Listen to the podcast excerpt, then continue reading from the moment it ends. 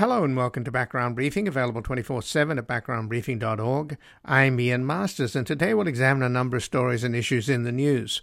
We'll begin with an arrest warrant for Vladimir Putin issued on Friday by the International Criminal Court for his responsibility in overseeing the forced deportation of children. Along with Putin, the ICC issued an arrest warrant for Maria Belova, Putin's presidential commissioner for children's rights, an Orwellian title considering she's in charge of kidnapping over 16,000 Ukrainian children, deporting them, and re educating them to become Russians. Joining us is Rachel Denber, Deputy Director of the Europe and Central Asia Division at Human Rights Watch, who specializes in countries of the former Soviet Union. Previously, she directed Human Rights Watch's Moscow office and did field research and advocacy in Russia, Georgia, Armenia, Azerbaijan, Kazakhstan, Uzbekistan, Estonia, Ukraine, Kyrgyzstan, and Tajikistan. Then we'll look into the historical memory lapse following President Biden's recent comment in Warsaw that, quote, the idea that over 100,000 forces would invade another country since World War II, nothing like that has happened. This coming weeks before the 20th anniversary of America's invasion of Iraq, which Biden authorized as chair of the Senate Foreign Relations Committee, a decision he later came to regret. Joining us is Stephen Wertheim, a senior fellow in the American Statecraft Program at the Carnegie Endowment for International Peace and a visiting lecturer at Yale Law School and Catholic University. He's the author of Tomorrow of the World, The Birth of U.S. Global Supremacy in World War II, and we will discuss his article at Foreign Affairs, Iraq and the Pathologies of Primacy, and another at The Guardian. Two decades later, it feels as if the U.S. is trying to forget the Iraq War ever happened. Then finally, we will speak with a conservative scholar who broke with the Heritage Foundation over its support for Tucker Carlson's pro Russian talking points of cutting funds for Ukraine, whose close friend Boris Nemtsov, the leading opposition figure in Russia's parliament, was murdered on Putin's orders just outside the Kremlin. Joining us is Dr. Ariel Cohen, a non resident senior fellow at the Atlantic Council's Eurasia Center and a member of the Council on Foreign Relations. He is a recognized authority on international security and energy policy and a leading expert in Russia, Eurasia, and the Middle East. He is also a senior fellow at the International Tax and Investment Center, where he heads the Energy Growth and Security Program, and is the author of six books, the latest of which is Hour of Truth The Conflict in Ukraine, Implications for Europe's Energy Security, and the Lessons for the U.S. Army.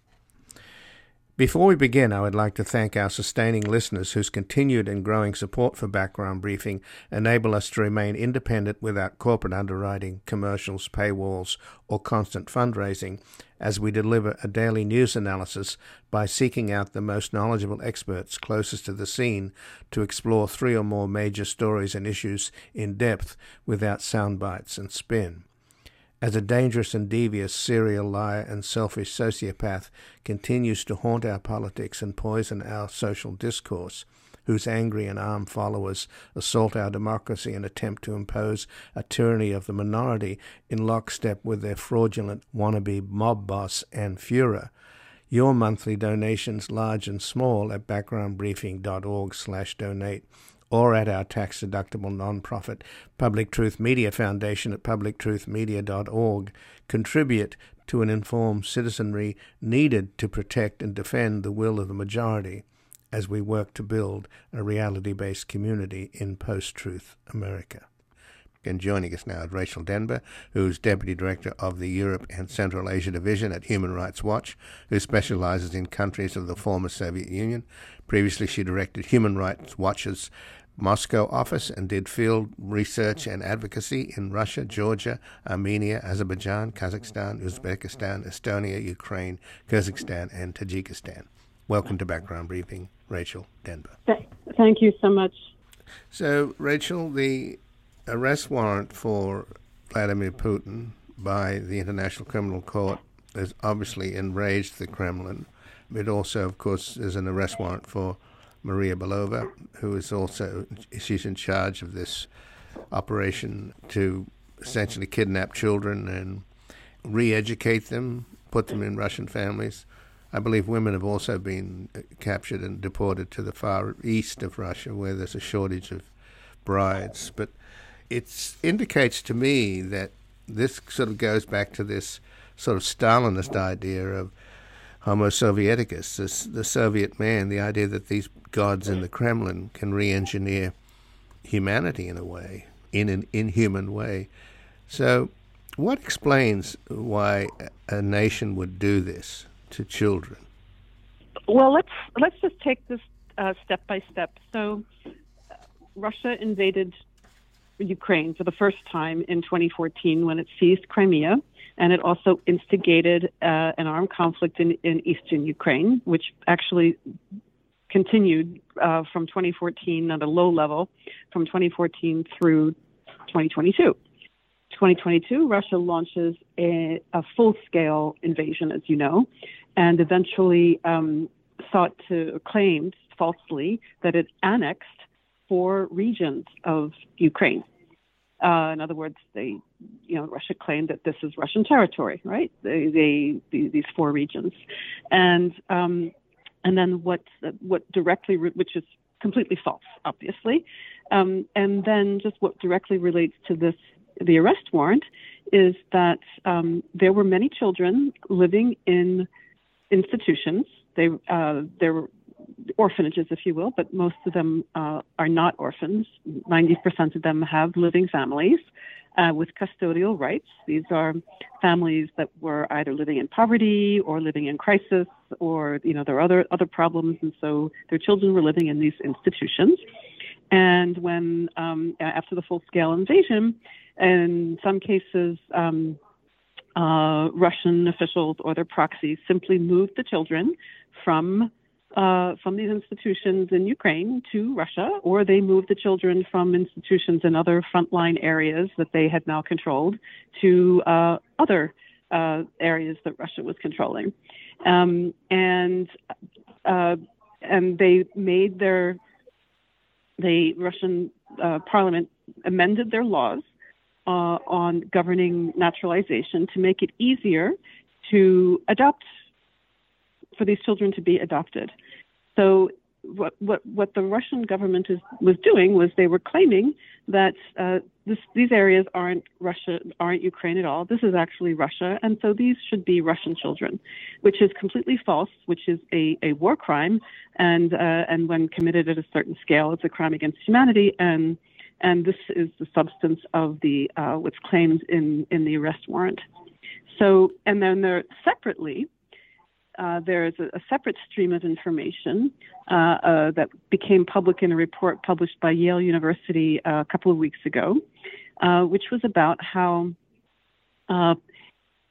in areas that Russia was occupying, there was a move to make spots available for children in children's summer camps in Crimea or uh, you know, which is occupied by Russia, or you know, in the areas of Russia. Um, and uh, in some cases, parents, you know, the, the idea was supposedly let's you know give these children who are living in frontline areas uh, an opportunity to live away from away from the, the war, an opportunity to, um, you know, live where there isn't aren't problems with electricity, no threat of bombardments and things like that. Um, and uh, parents, uh, some of them were uh, uh, felt pressured to send their children to these camps. Uh, they're living on. Remember, they were living under Russian occupation, and the, the the Russian occupation officials would pressure them. Don't you want your children to get a break? Don't you want your children to, you know, have nice conditions around them for a couple of weeks? Some of them felt pressured. Some of them genuinely wanted to send their children, um, and they were made to sign these consent forms to send their children to these summer camps. Um, and then what happened was uh, Russia lost control, uh, you know, you, you, of, of, these of these two of two of these regions. Uh, Ukrainian forces retook control over them, and um, and then you know parents lost track of where their children were, and they couldn't get their kids back. And these and some of these camps, they were more than just you know, let you know, let's give kids a rest. Let's you know, give kids some better conditions. So some of these, you know, at at these camps, they were actually sending kids to school and uh, filling their heads with um, all kinds of, uh, you know, what is the uh, the the Russian state's uh, uh, narrative about about Ukraine. So to a certain extent, they you know they they, did have a, a re-education program. So why are they why are they doing this? So Russia has a narrative about this war.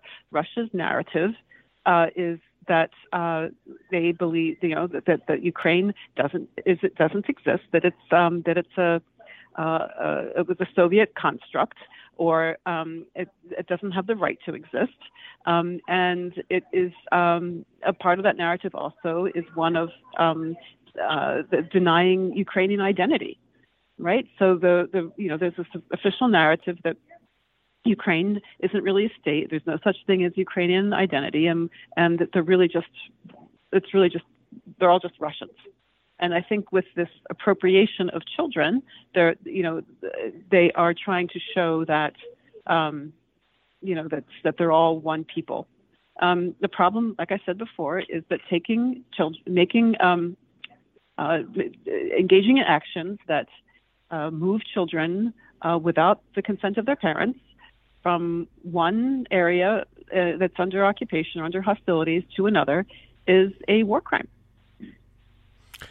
Well, Maria Belova, who's Putin's presidential commissioner for children's rights, she, of course, right. has got. They've also sent There's out a, the ICC have sent her. out an yes. arrest mm-hmm. warrant for her as well as Putin. That's Orwellian children's rights, for God's sake.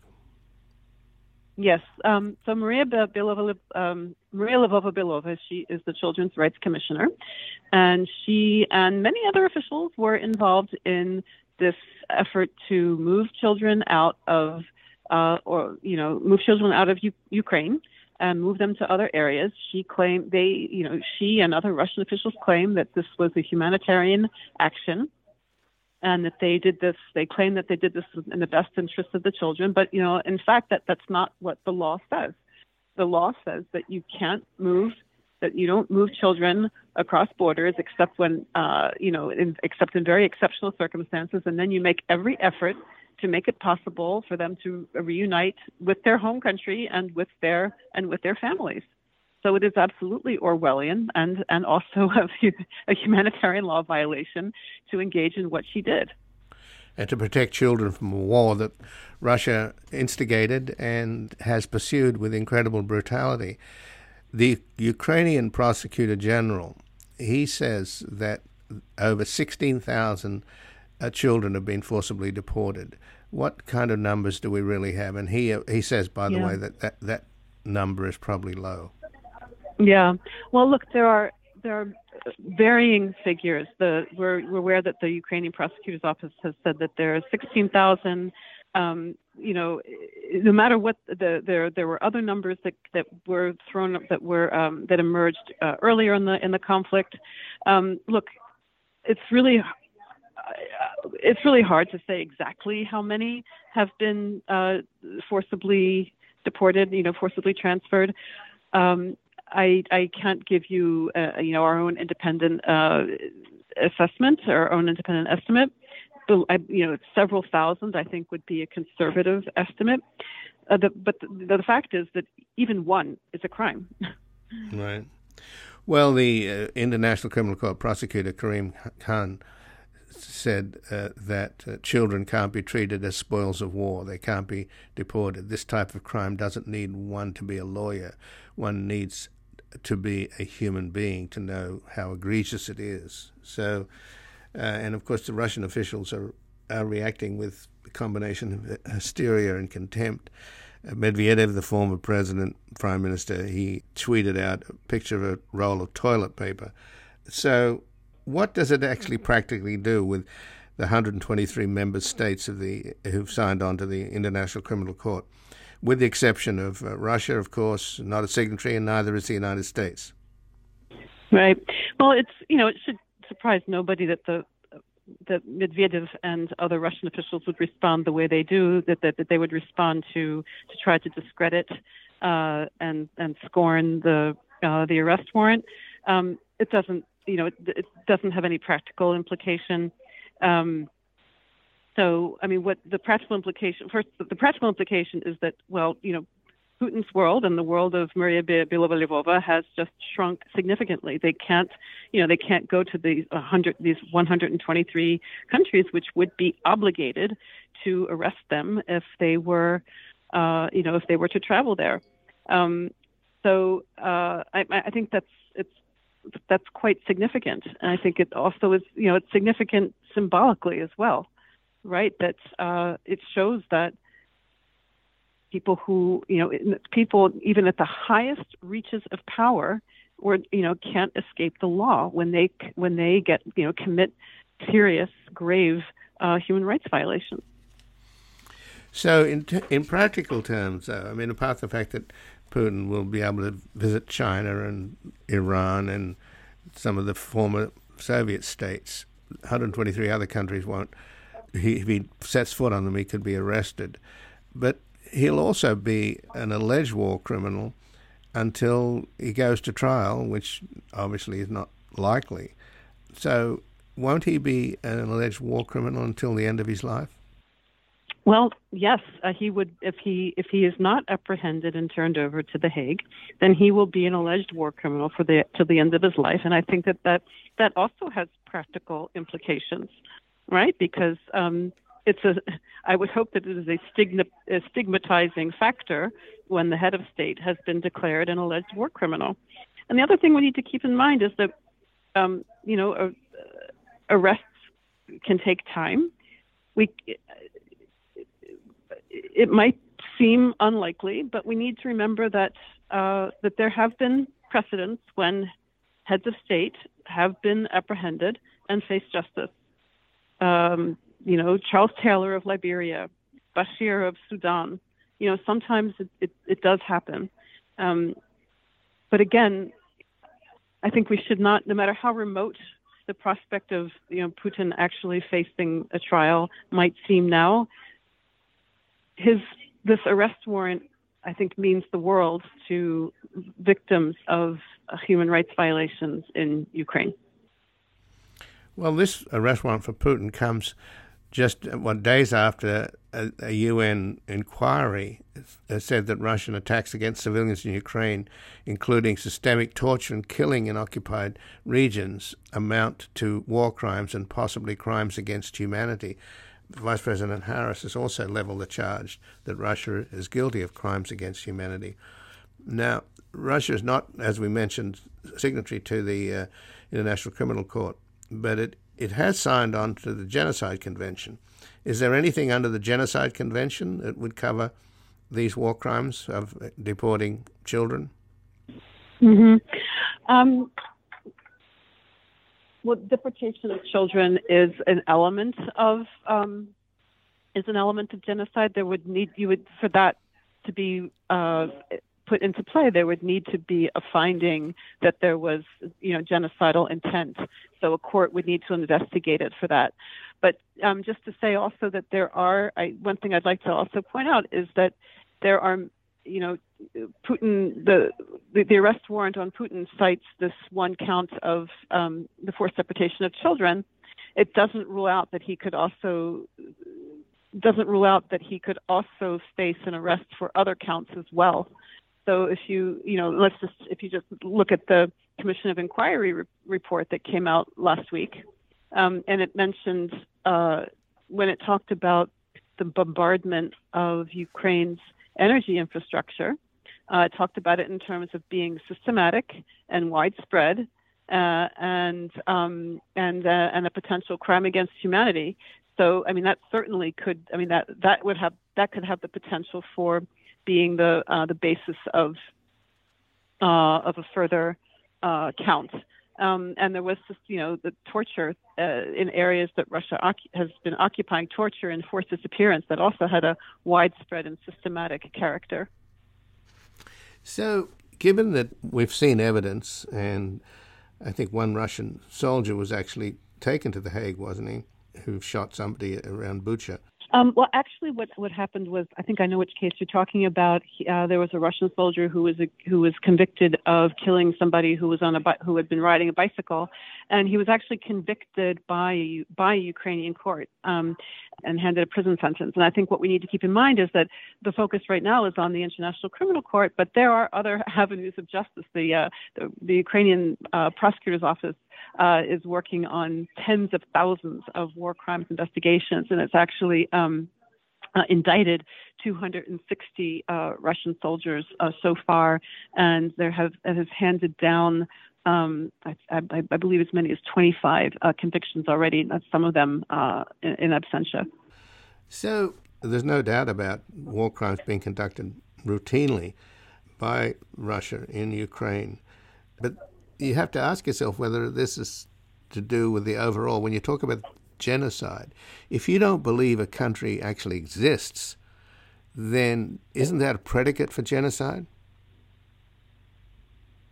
Um, believing a country doesn't exist isn't a isn't a predicate for genocide. Genocide is a very it's a very specific crime. That well, if you wage about, a war, um, if you wage a war with that mm-hmm. belief system.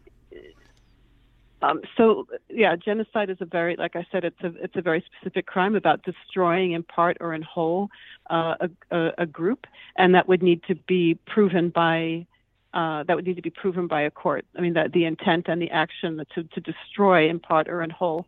Um, and meanwhile, we have, I mean, quite ample evidence of almost certain uh, crimes against humanity, which is also a, a, very serious, you know, obviously a very serious offense. Uh, you know, torture should be investigated as a potential crime against humanity. The bombarding of the energy infrastructure should be, you know, investigated as a potential crime against humanity. So there are all these different you know, and, and, and then there are then there are war crimes, you know, individual uh, war crimes that need to be investigated. There's a uh, you know a whole range of types of crimes that are that are in, that are at play here.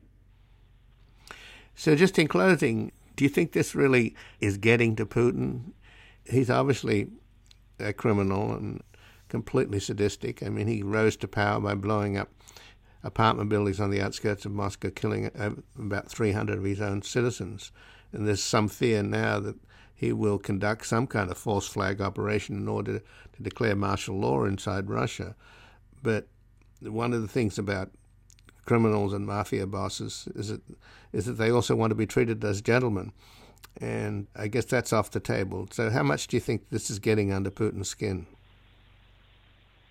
Well, that's uh, really hard to say. I, I fortunately I don't have a, a direct line into into Putin's brain, um, but uh, I'm not sure. Uh, look, I, I don't not I don't know what it changes in his mind or in his mindset, but it certainly changes would cha- will change things um, around all of the other actors that he would normally and the Russian government normally uh, interacts with. It makes, I mean, as you said before, you know, it makes him a potential war criminal. And everybody, every official that would normally have, uh, you know, met with him and shaken his hand uh, would need to bear in mind that they are shaking the hand of potential war criminal.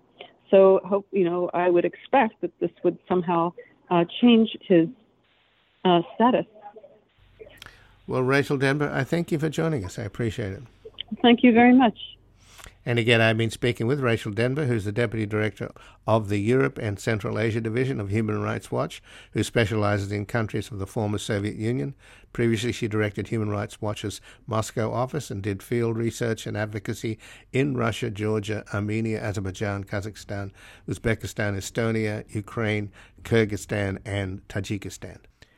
We're going to take a brief station break and back looking into the historical memory lapse following President Biden's recent comment in Warsaw that the idea that over 100,000 forces would invade another country since World War II, nothing like that has happened. Of course, this coming weeks before the 20th anniversary of America's invasion of Iraq.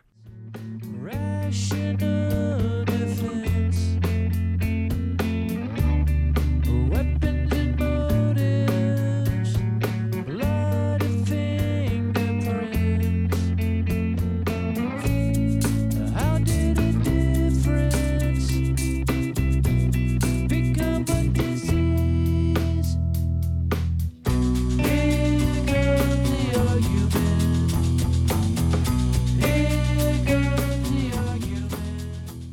Welcome back. I'm Ian Masters, and this is Background Briefing, available 24 7 at backgroundbriefing.org. And joining us now is Stephen Wertheim, who is a senior fellow at the American Statecraft Program at the Carnegie Endowment for International Peace and a visiting lecturer at Yale Law School and Catholic University. He's the author of Tomorrow the World The Birth of U.S. Global Supremacy in World War II and has an article at Foreign Affairs Iraq and the Pathologies of Primacy and another at The Guardian. Two decades later, it feels as if the US is trying to forget the Iraq War ever happened. Welcome to Background Briefing, Stephen Wertheim. Great to be with you. Well, thanks for joining us. And your article at Foreign Affairs, Iraq and the Pathologies of Primacy, ends up talking about China in the sense that we seem to be in the in the a phase of of of sort of stumbling or deliberately getting into a cold war. I'm not quite sure with China. And just to touch on the on what's happening next week, President Xi of China is meeting with Putin in Moscow to discuss a peace plan for the war in Ukraine. It seems unlikely that Xi would then would not go to Kiev to talk to Zelensky, which already Ukraine's foreign minister has had conversations with his Chinese counterpart. It would seem that a peace plan that was purely hatched in Moscow uh, without the participation of the Ukrainians would not fly. So, do you expect sometime later next week to have the Chinese announce a similar diplomatic coup as they recently pulled off between Iran and Saudi Arabia, re- reestablishing uh, diplomatic relations with those bitter enemies? I think what's interesting about the uh, uh, in-person meeting between President Xi and Putin is that one could imagine the results going in quite divergent directions, uh, and they're all plausible uh, potential outcomes. It could be that uh, China ends up providing direct lethal support for Russia's war in Ukraine rather than uh, attempt to take a more neutral and conciliatory path. That's one option, perhaps not the likeliest.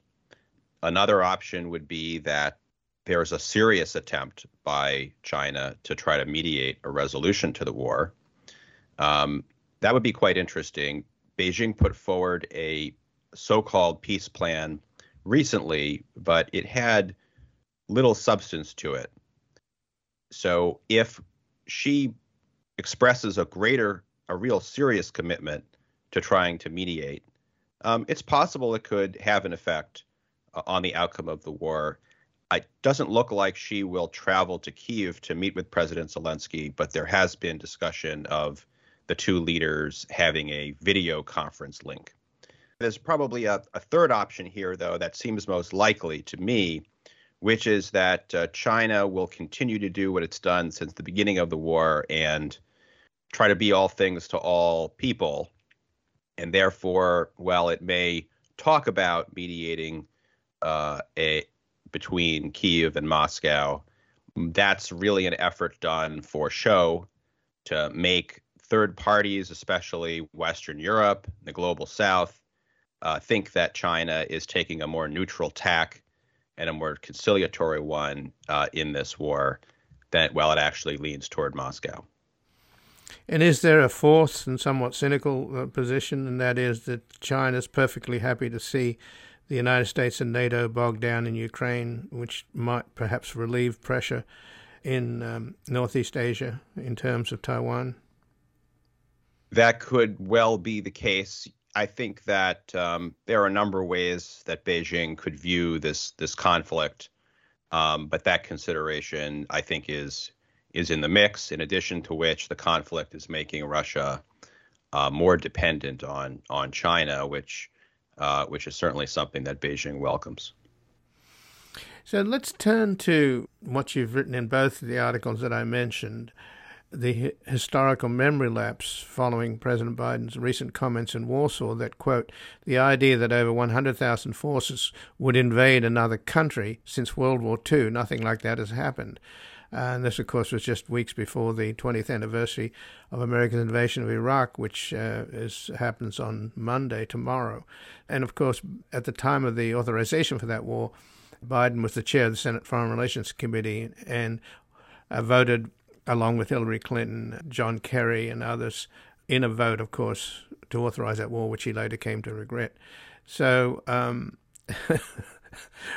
I mean, there may be a memory lapse here in the United States, or at least from the the president, but not around the world, right? I mean, that's what you point out that that may have something to do with why the global South is not supporting U.S.'s position in uh, Ukraine. I think the U.S. is clearly continuing to pay a price for uh, its invasion of Iraq. It's true in the region of the Middle East. It's true around the world in terms of credibility and, and perception. It's true at home, uh, where the Iraq War has proved uh, uh really debilitating uh, in affecting American politics. You know, I think when President Biden made a statement like he did, could be a memory lapse. But what I find equally troubling is that uh, the statement was weeks old, and no one seems to have cared in the United States. Nobody uh, that I can tell asked about asked the White House about it. The White House didn't attempt to retract or clarify Biden's statements. The New York Times and the Washington Post ran news stories that reproduced Biden's line without questioning its veracity. So it does seem like there's an effort to move on and forget the Iraq War. And it, in fact, this effort has uh, taken place for at least the last decade. Um, Barack Obama, who came into power largely because he had opposed the Iraq War and pledged that he would end the mindset that had spawned the war in Iraq. When he moved to withdraw troops in 2011, he said it was time now to turn the page and just move on. It was as if the mindset consisted of a psychological problem of the leadership. And Obama, of course, believed that he had uh, a more sober uh, mentality than George W. Bush. I think he was right about that point. And since then, I think you've seen American political elites tell the country just forget about this, move on, uh, our challenges we face are are different from invading Iraq, and to extent that's true. But I think the country has actually resisted moving on uh, because it thinks that elites have not, in fact, truly grappled with the profound policy failure that the invasion of Iraq represented. Well, I think it helped D- Donald Trump get elected, didn't it? Because he took that very issue on. I think I think that's exactly right. You know, we have to ask ourselves how did enough voters in enough states think that Donald Trump was fit to be president and commander in chief? And one of the ways he did that was to say, I opposed the Iraq war from the start. Now he was lying about that, but at least he was recognizing that the war was a terrible disaster. He said it destabilized the Middle East, and he sounded very angry about it. So at least in hindsight, he recognized this point, and he used that weapon very effectively to discredit the chorus of national security experts who deemed him unfit for the White House. So, Stephen Wertheim, why do you think the entire foreign policy establishment in this country missed the real lessons of the end of the Cold War, which clearly was that it wasn't our missiles and our massive defense spending and military array, but rather blue jeans and rock and roll, that American soft power that brought down the Berlin Wall and ended the Soviet Union. That I don't understand. Why, in the unipolar world that followed the collapse of the Soviet Union, did the US feel, as Wolfowitz said, you know, now that we are the, the last man standing or the only man standing, it's time for us to strut our stuff and, and shape the world the way we want it when we have this window of opportunity. And that led to this hubristic disaster of the invasion of Iraq and the Iraq War, which again is 20 years ago tomorrow. This happened. It's the shock and awe, which everybody got aboard. The truth of the matter is, the only winners in the Iraq War is uh, Iran, and the neocons champion Chalabi, who they thought was some kind of Iraqi Nelson Mandela, ended up being an Iranian agent all along. So, I mean, it's just a catastrophe, no matter how you look at it. And I don't understand why we didn't look at what really happened in terms of the end of the Cold War and this sort of false triumphalism that we were giddy with. I think it has been so difficult for Washington to grapple with the failure that the Iraq War represented because that failure emerged from a worldview, a strategy around which there is a bipartisan consensus. It's much larger than the neoconservatives. And I think you've correctly pointed to the the key moment here, which is the United States emerging from the end of the Cold War, thinking that its power, uh, it's it's won the Cold War as opposed to losing less than the other side, and now it's going to do the easy thing, uh, which is to try to sustain its preeminence in the absence of any great power rivals. In the short term, that was a very attractive uh, option. Uh, it would have potentially uh, been difficult for the United States to severely cut its armed forces, difficult with Congress, difficult with some members of the public. And the United States would have had to find a way to accept that it shouldn't be the preeminent power in Europe, in the Middle East, in East Asia, unless a new rival arose. Uh, the essence of the U.S. strategy that emerged from the end of the Cold War was that the United States was going to remain preeminent, scatter its forces around, continue or even expand security alliances, and then hope that its overarching power would dissuade everyone else from challenging the United States until the end of time. Well, that worked, you know, reasonably well, though we could argue about that for about a decade. But almost inevitably, I would say, resistance emerged. And in fact, the 9 11 attacks might well have been widely interpreted as a, a terrible, uh, grievous example of blowback, given that the terrorists themselves, Al Qaeda, had declared war on the United States, uh, actually twice, uh, and enumerated uh, their complaints with U.S. policy, including the stationing of U.S. forces in in the Arabian Peninsula. Um, so clearly, the United States had to go after Al Qaeda after 9 11, but the attacks themselves could have prompted a broader rethink about uh, whether it was really so wise for the United States to be so so forward in in um, trying to dominate regions of the world uh, when you know it was uh, f- the world was very very far from uh, constituting major threats to the United States uh, that could reach the United States across the oceans or have any reason to do so, but for the U.S. imbricating itself uh, in other people's affairs. Right, but the attackers on 9 11 were mostly Saudi Arabians, a so called ally, uh, and they attacked uh, us essentially with box cutters, and not uh, you know a trillion dollar military machine that we have. And furthermore, following the attack, and the understandable hysteria that followed and anger, the Bush administration took the totally wrong headed approach and essentially took bin Laden's bait because bin Laden was telling the Muslim world that the Crusader armies are going to come and occupy your lands. Well, that's exactly what we did. Well, what I think is um, really notable is, first of all, how quickly after 9 11, a number of principals in the Bush administration thought to to hit Saddam Hussein, who it was quickly known had nothing to do with the 9 11 terror attacks. For them, I think they had imbibed a view that the United States has to be the preeminent global superpower. And 9 11 posed a, a worrying specter that, in fact, what the United States considered to be its asset all of its security alliances and its military positions around the world, that could actually be a liability in bringing about attacks on Americans that otherwise might not occur.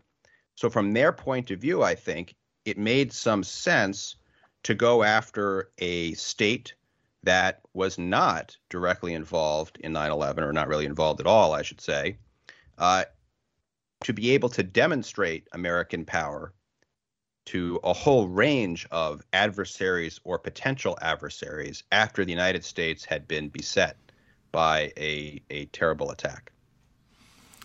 Well, your article at The Guardian, Stephen Wertheim, um, points out that Russia's invasion of Ukraine is an imperial project, and America's invasion of Iraq wasn't so much an imperial project, but an exercise in hubris based upon the idea of spreading democracy, you know, in a kind of drive-by democracy way. So, in terms of the way the U.S. and the Biden administration have framed its response to Russia's invasion of Ukraine as a struggle of democracy against autocracy, it clearly would have made more sense, and it might have even brought the Chinese on board, is to, to frame it in terms of sovereignty, an invasion of sovereignty. Is there any way to refocus it at this point? I think the administration is aware that there are these two somewhat different justifications it has put forward. When President Biden spoke to the UN General Assembly, that is to say, addressing directly the entire international community, he emphasized sovereignty as being what was really at stake in the war of Ukraine and said less about the struggle between democracy and autocracy. But it's been more than a year now since Putin's full scale invasion of Ukraine. And it's clear, I think, that uh, President Biden is is going to make the argument that he that he has. That's you know most of the time and in the most uh, public settings, he emphasizes that uh, the struggle is between democracy and autocracy, which I think leaves others around the world to say, are you saying that my sovereignty is conditional on Washington approving my form of government? So if I'm invaded by a neighbor, as Russia has invaded Ukraine,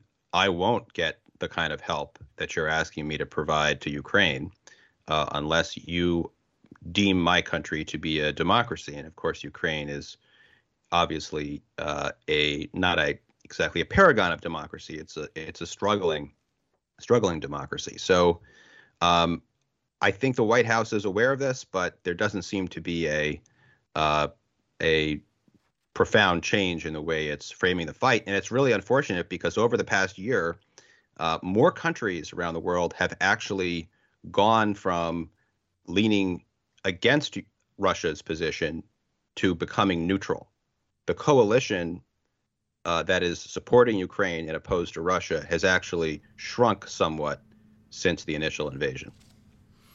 So, Stephen Wertheim, just in closing, to just to touch on the conclusion of your article at Foreign Affairs Iraq and the pathologies of primacy, you say that better options are available. The United States should disentangle itself from the Middle East, shift defense burdens to European allies, and seek competitive coexistence with China any ch- chance of uh, any of those three happening? There's always a chance, Ian. No, I, I think that a lot of people in Washington favor that kind of approach, including a number of people inside the Biden administration. But it's clear, you know, to date that those who want to do everything everywhere all at once, to quote a recent uh, Oscar winning film, uh, have won out so far there's for all the talk in Washington about withdrawing from the Middle East, the United States currently stations about 50,000 troops in the region, which is about the same number as there were at the end of the Obama administration. So it's clear that the United States is going to have to be much more disciplined uh, if it wants to actually have a more concrete focus on its on its foreign policy, and it is quite urgent that the United States makes a course correction now because it is now facing a real risk of great power conflict, not just with Russia, but also and perhaps especially with China. There has to be a course correction to be able to avoid this collision course that we're on. Well, Stephen Wertheim, I thank you very much for joining us here today. My pleasure. And again, I've been speaking with Stephen Wertheim, who's a senior fellow at the American Statecraft Program at the Carnegie Endowment for International Peace and a visiting lecturer at Yale Law School and Catholic University. He's the author of Tomorrow the World, The Birth of U.S. Global Supremacy in World War II, and he has an article at Foreign Affairs, Iraq and the Pathologies of Primacy, and another at The Guardian. Two decades later, it feels as if the U.S. is trying to forget the Iraq War ever happened. We're going to take a brief station break. We're back speaking with a conservative scholar who broke with the Heritage Foundation over its support for Tucker Carlson's pro Russian talking points of cutting funds for Ukraine. Well, I should stop pointing fingers, reserve my judgment of all those public action figures, the cowboy presidents, so loud behind the bullhorn, so proud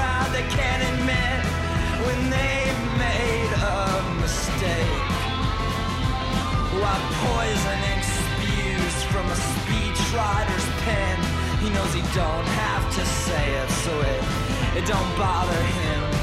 Honesty, accuracy is just popular opinion, and the approval rating's high. And so someone's gonna die.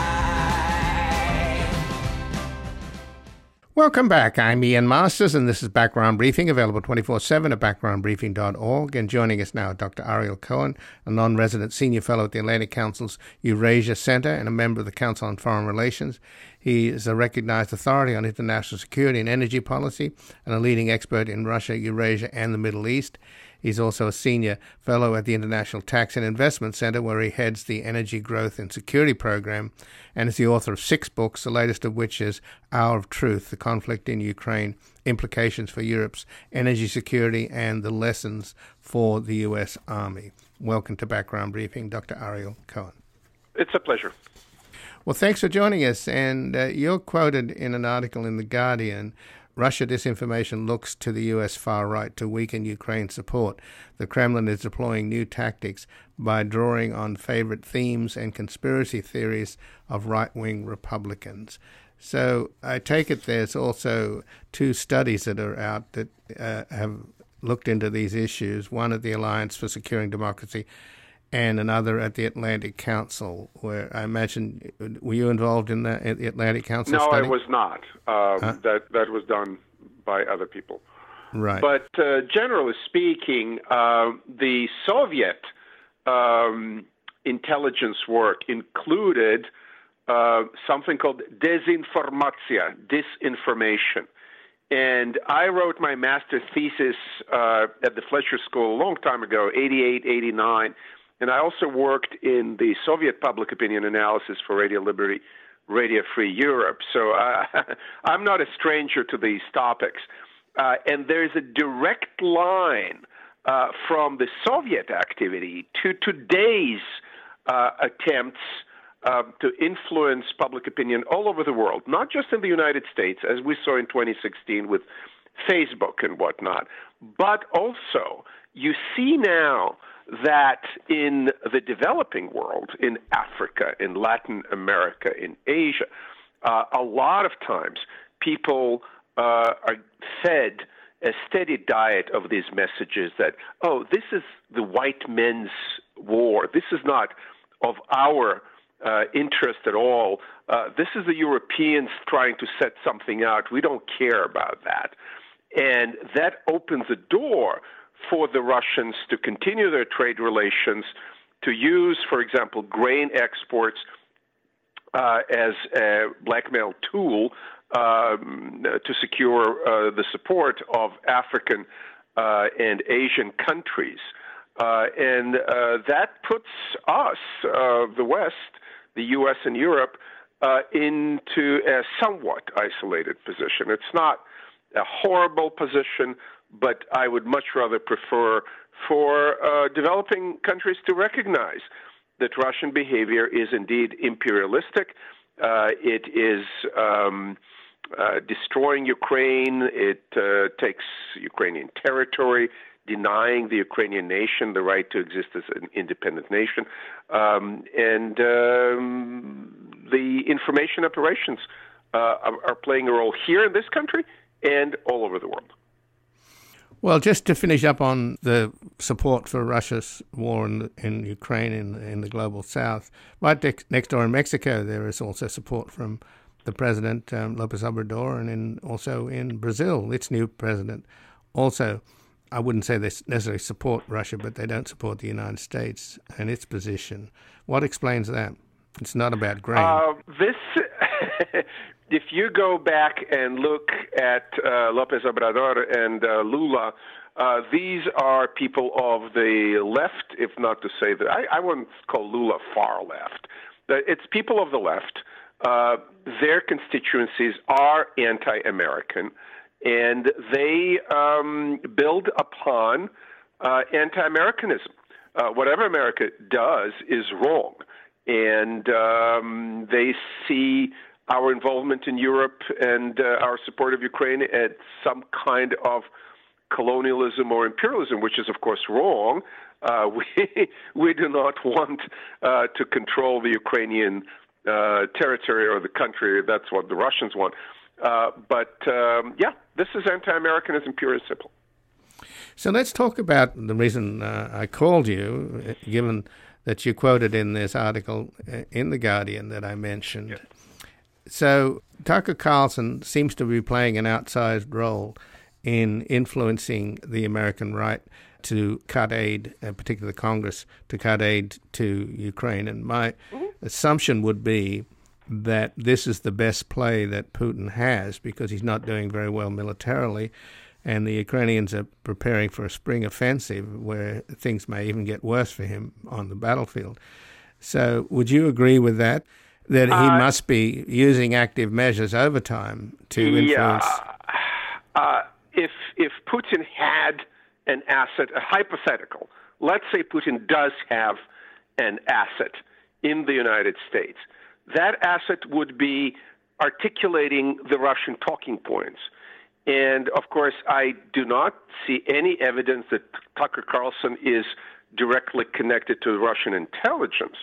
But let me tell you, some of the uh, messages uh, that Ukrainians are stealing our assistance money. Um, and I, I, am the first one to say, yes, we need to track the assistance money because we saw that billions of dollars went missing in Iraq and Afghanistan. I published a couple of articles saying that the future assistance to Ukraine should be transparent. Uh, we should have a bunch of accountants uh, tracking that money. But today, when the war is going on, that is not the main point. Yeah, things should be transparent, granted, uh, and they are. Uh, but um, the Russians are pushing that point that the money is somehow stolen, that uh, Zelensky somehow personally benefits from this war. And there's no evidence for that. But Tucker and others are pushing that. Uh, there's another talking point that um, uh, Ukraine somehow uh, is a part of Russia. Uh, that's what Putin says. Putin says uh, these are territories that um, were Russian, uh, and uh, Ukrainians are not a people. They don't have a right to exist. Well, let me tell you something. There was a Ukrainian national movement in the Tsarist Empire.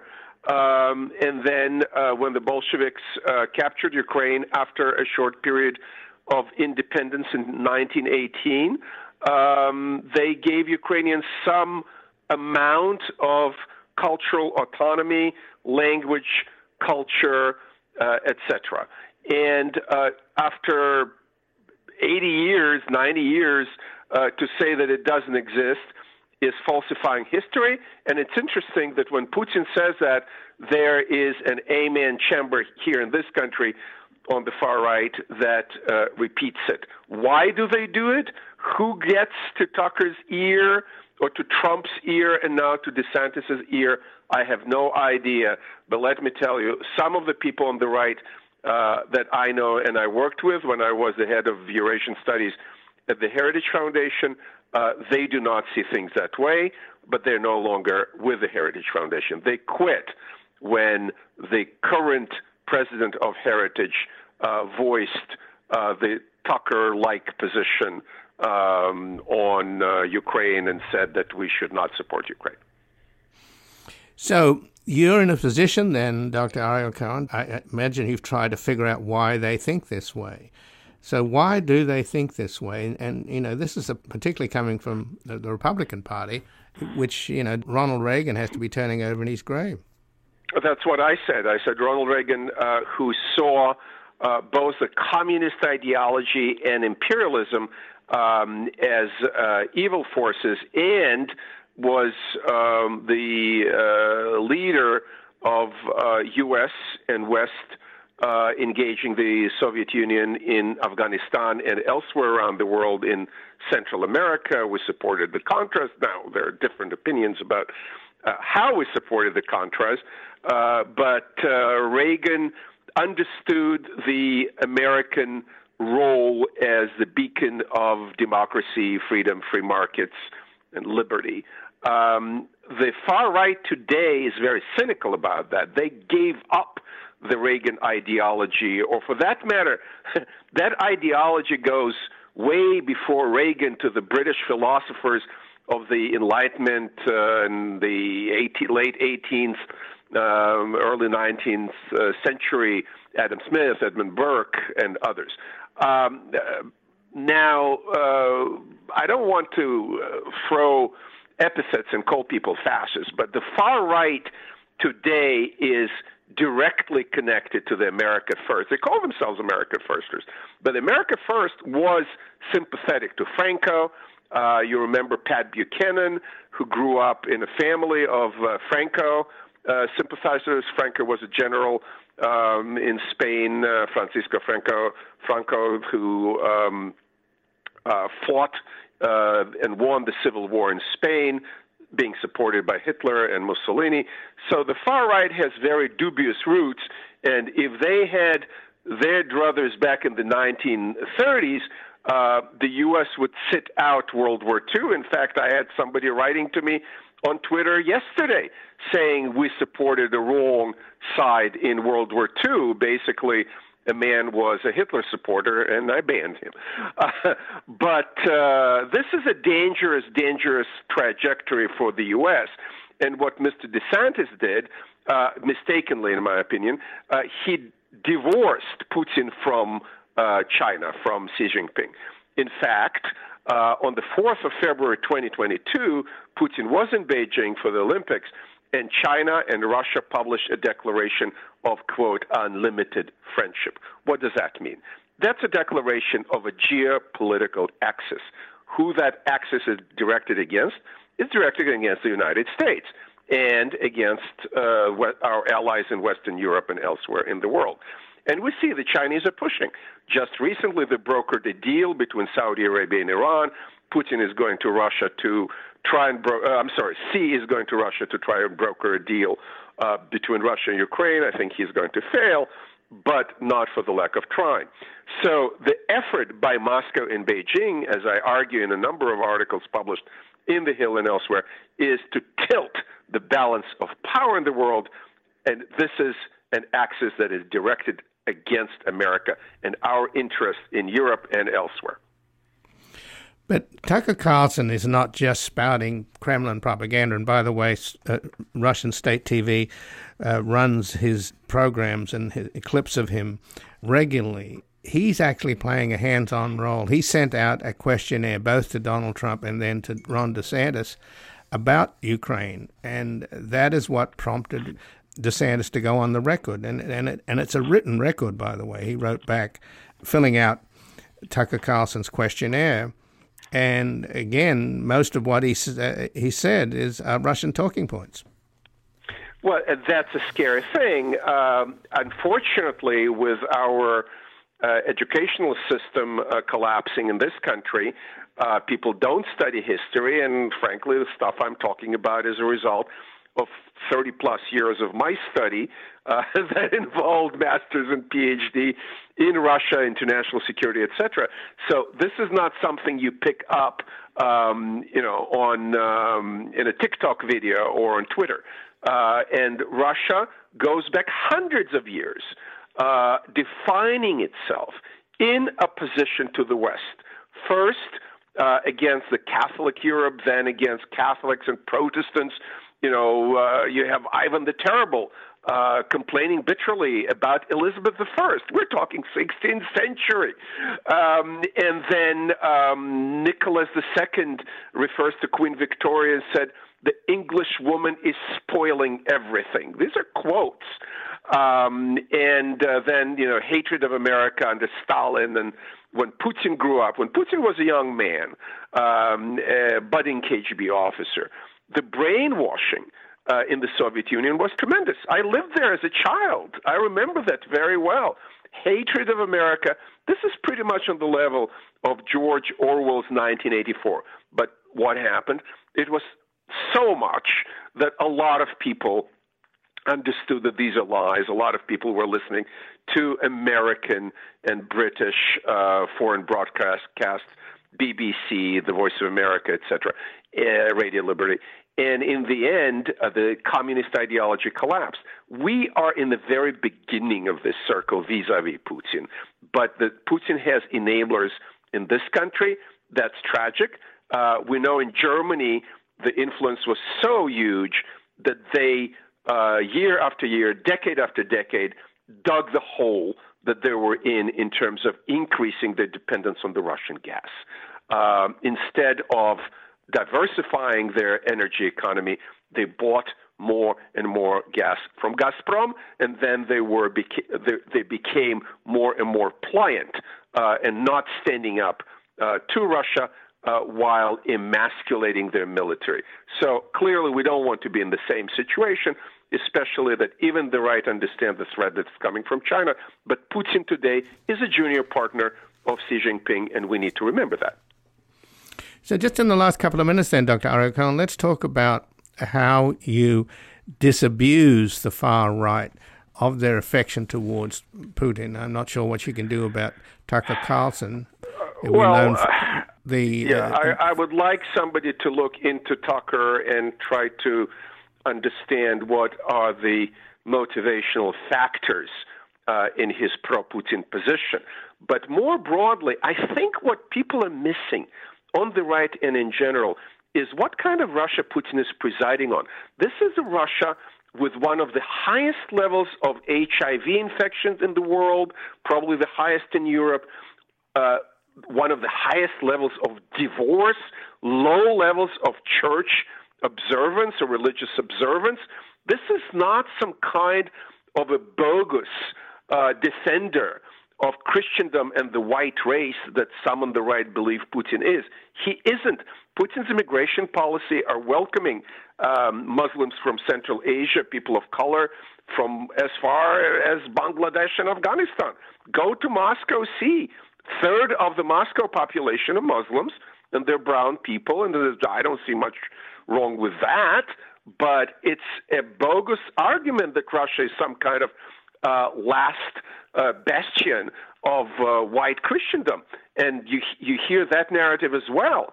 Um, there is a strict and anti-gay uh, legislation in Russia, but it is widely known that very senior people in the Putin administration, as well as cultural figures in Russia, are gay, uh, as they are in other countries. Uh, so this is not a model you want to uh, follow, and especially for people who care about free markets. Russia is far from being a free market; it's a corrupt dictatorship run by Putin's secret service and Mr. Putin himself. And that's it, folks. Well, that didn't stop though. Stephen Bannon on his War Room podcast on in February of 2022, where he had an interview with Erik Prince, the founder of Blackwater. They both enthused about Putin's policies of being anti woke and praised Putin's homophobia and transphobia. Well, again, uh, this is politics. Uh, people uh, build narratives. Um, I met Steve Bannon. I don't think Steve Bannon is. Um, how should we put it? Uh, I don't think Steve Bannon necessarily believes in, in everything he says. People play politics, people push narratives, and I think it's vastly unfortunate for the Republican Party that the two leading candidates, Mr. Trump and Mr. DeSantis, now appear uh, to be in the position of appeasing Russia, appeasing Putin, the man who kills his political opponents in cold blood, like he killed my friend Boris Nemtsov, the opposition leader, murdered in 2015, and I warned him not to go back to Russia, and he didn't listen to me. Uh, but um, people fall out of windows, people get poisoned, like Alexei Navalny, who just uh, was a, featured in uh, an Oscar winning uh, documentary. Uh, this is not a kind of regime you want for this country, or do you? And if you do, uh, you're a clear and present danger for this country. Well, Dr. Ariel Cohen, I thank you very much for joining us here today. Pleasure. And again, I've been speaking with Dr. Ariel Cohen, who's a non resident senior fellow at the Atlantic Council's Eurasia Center and a member of the Council on Foreign Relations. He's a recognized authority on international security and energy policy and a leading expert in Russia, Eurasia, and the Middle East. He's also a senior fellow at the International Tax and Investment Center, where he heads the Energy Growth and Security Program, and is the author of six books, the latest of which is Hour of Truth The Conflict in Ukraine, Implications for Europe's Energy Security, and the Lessons for the U.S. Army. This has been Background Briefing. I'm Ian Masters, and I'd like to thank producer Graham Fitzgibbon. And to help us sustain this program into the future and assure it remains free to all, please take a moment to support us by going to backgroundbriefing.org/donate or publictruthmedia.org, where you will find our non-profit Public Truth Media Foundation, where your tax-deductible donations, large and small, keep us broadcasting. And if you missed any of today's program and would like to explore our vast archives, you can find us at backgroundbriefing.org, where we'll include extended interviews searchable by topic and have made it easy for you to sign up for daily email updates that provide links to resources, articles, and books discussed on the program. Also, you can find links there to subscribe wherever you get your podcasts, and we also encourage your ratings and reviews on these platforms. Find us on Twitter and Facebook at Ian Masters Media and please do help us reach more listeners by sharing this program with friends, family, and colleagues. And I'll be back again tomorrow with another background briefing at backgroundbriefing.org. Bye for now.